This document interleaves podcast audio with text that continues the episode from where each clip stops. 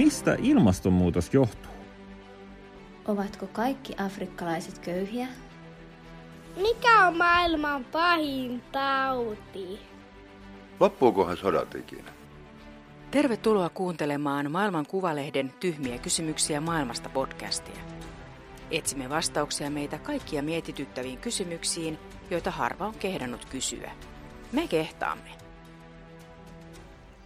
Rikkaat piilottelevat verotietojaan ja samaan aikaan tuhannet joutuvat seisomaan leipäjonoissa. Tässä välissä on suurin osa suomalaisista eli keskituloiset. Miten on sosiologian professori Harri Melin, onko Suomi luokkayhteiskunta? Tämän päivän Suomi on luokkayhteiskunta ja Suomi on ollut luokkayhteiskunta koko suomalaisen yhteiskunnan olemassaolon ajan.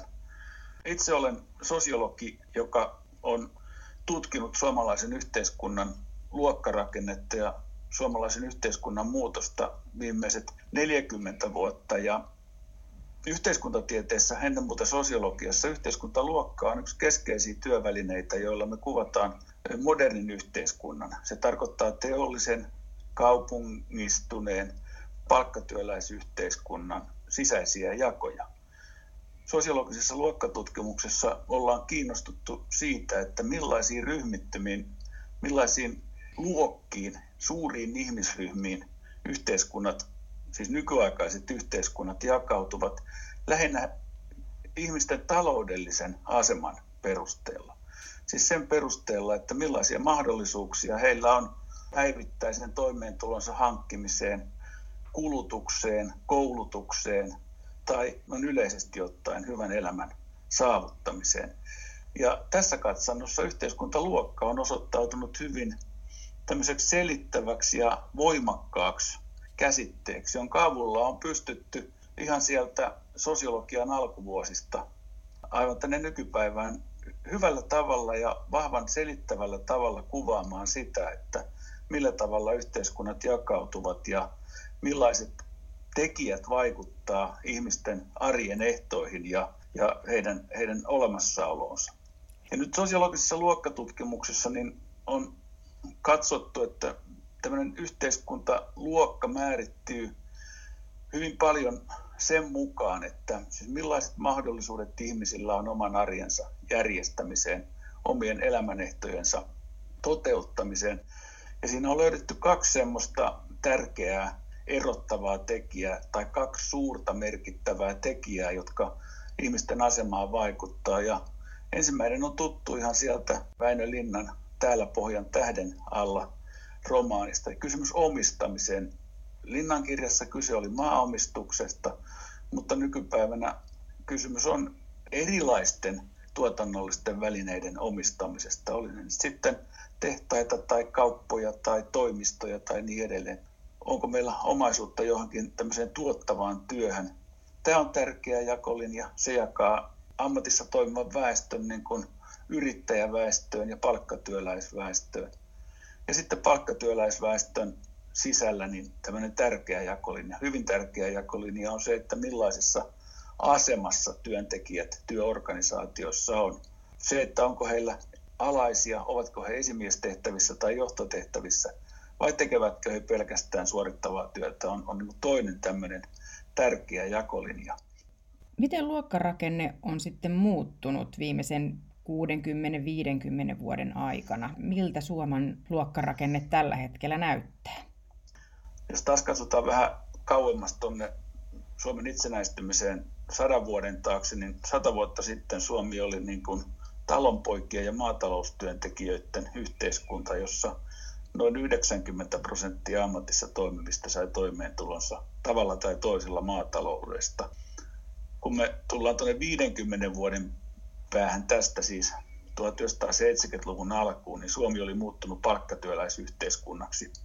Ja tällä tavalla voidaan sanoa, että Suomi oli modernisoitunut. Suomi oli muuttanut maalta kaupunkiin ja ihmiset oli, olivat muuttaneet pientiloilta tehtaisiin ja toimistoihin – ja 1970-luvun alun suomalainen yhteiskunta oli oikeastaan melko työväenluokkainen yhteiskunta. Selvästi yli puolet ammatissa toimivasta väestöstä, melkeinpä kaksi kolmasosa ammatissa toimivasta väestöstä, lukeutui työväenluokkaan ja noin kolmannes oli erilaisissa keskiluokkaisissa asemissa. Kaikkein suurin ryhmä oli 1970-luvun alussa teollisuustyöläiset, mutta koko ajan teollisuustyöläisten rinnalla kasvoi erilaisten palveluiden työläisten osuus. Ja tämä tarkoitti ennen muuta sitä, että kun naisten palkkatyö yleistyi ripeästi 1960-luvun lopulta lähtien, niin tämmöiset naisvaltaiset alat palveluissa, sekä yksityisen sektorin palveluissa että julkisen sektorin palveluissa kasvoivat. Noin kolmannes keskiluokkaa tarkoitti sitä, että osa keskiluokasta oli tämmöistä yrittäjäkeskiluokkaa. Heistä suurin osa itse asiassa vielä 1970-luvulla oli ihan maanviljelijöitä, talonpoikia, joita meikäläisessä keskustelussa aika harvoin mielletään keskiluokaksi, mutta noin eurooppalaisessa verrannossa ja eurooppalaisissa keskusteluissa viljelijäväestö mielletään yhdeksi osaksi keskiluokkaa. Ja sitten toinen osa tätä keskiluokkaa oli palkkatyötä tekevä keskiluokka, joka vielä 1900-luvun alussa oli yllättävän pieni, että ei meillä ollut erilaisia yksityisen sektorin tai julkisen sektorin asiantuntija- tai johtotehtäviä tuolloin kovinkaan paljon.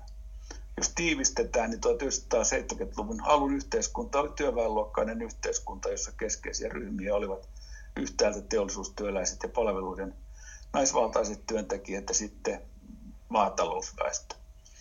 No sitten kun tullaan 2020-luvulle, niin suomalainen yhteiskunta on kokenut tässä ajassa hyvin nopean yhteiskunnallisen muutoksen ja myöskin luokkarakenteen muutoksen. Ja hieman jos yksinkertaistetaan, niin tämä rakenteellinen kuva on kääntynyt päälailleen. Noin kaksi kolmasosaa tämän päivän suomalaisista lukeutuu erilaisiin keskiluokan ryhmiin ja noin, noin kolmannes on, lukeutuu työväenluokkaan.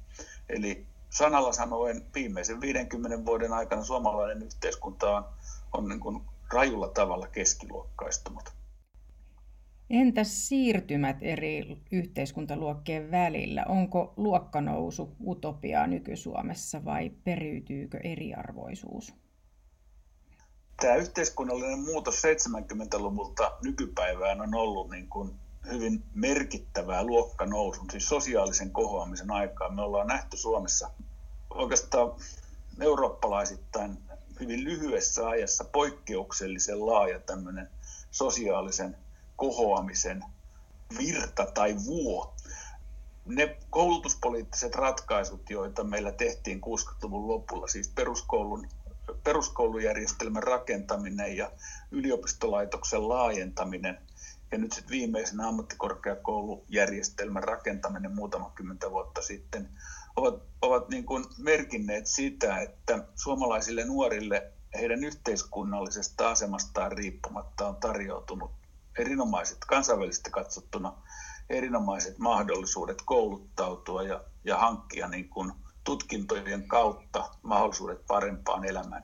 Ja samaan aikaan suomalainen talouselämä, sekä yksityinen talous että myöskin julkinen talous ovat, ovat kasvaneet ja tarjonneet työmahdollisuuksia paremman koulutuksen hankkineille nuorille. Ja tämä on tarkoittanut sitä, että meillä on niin kuin 70-luvulta noin 2000-luvun taitteeseen, niin me ollaan nähty hyvin nopea semmoinen muutoksen jakso, jossa sosiaalinen koho, kohoaminen, sosiaalinen liikkuvuus ja sosiaalinen nousu, tai jos sanotaan luokkanousu tai luokkaretki, on ollut todellisuutta hyvin suurelle osalle nuorta väestöä.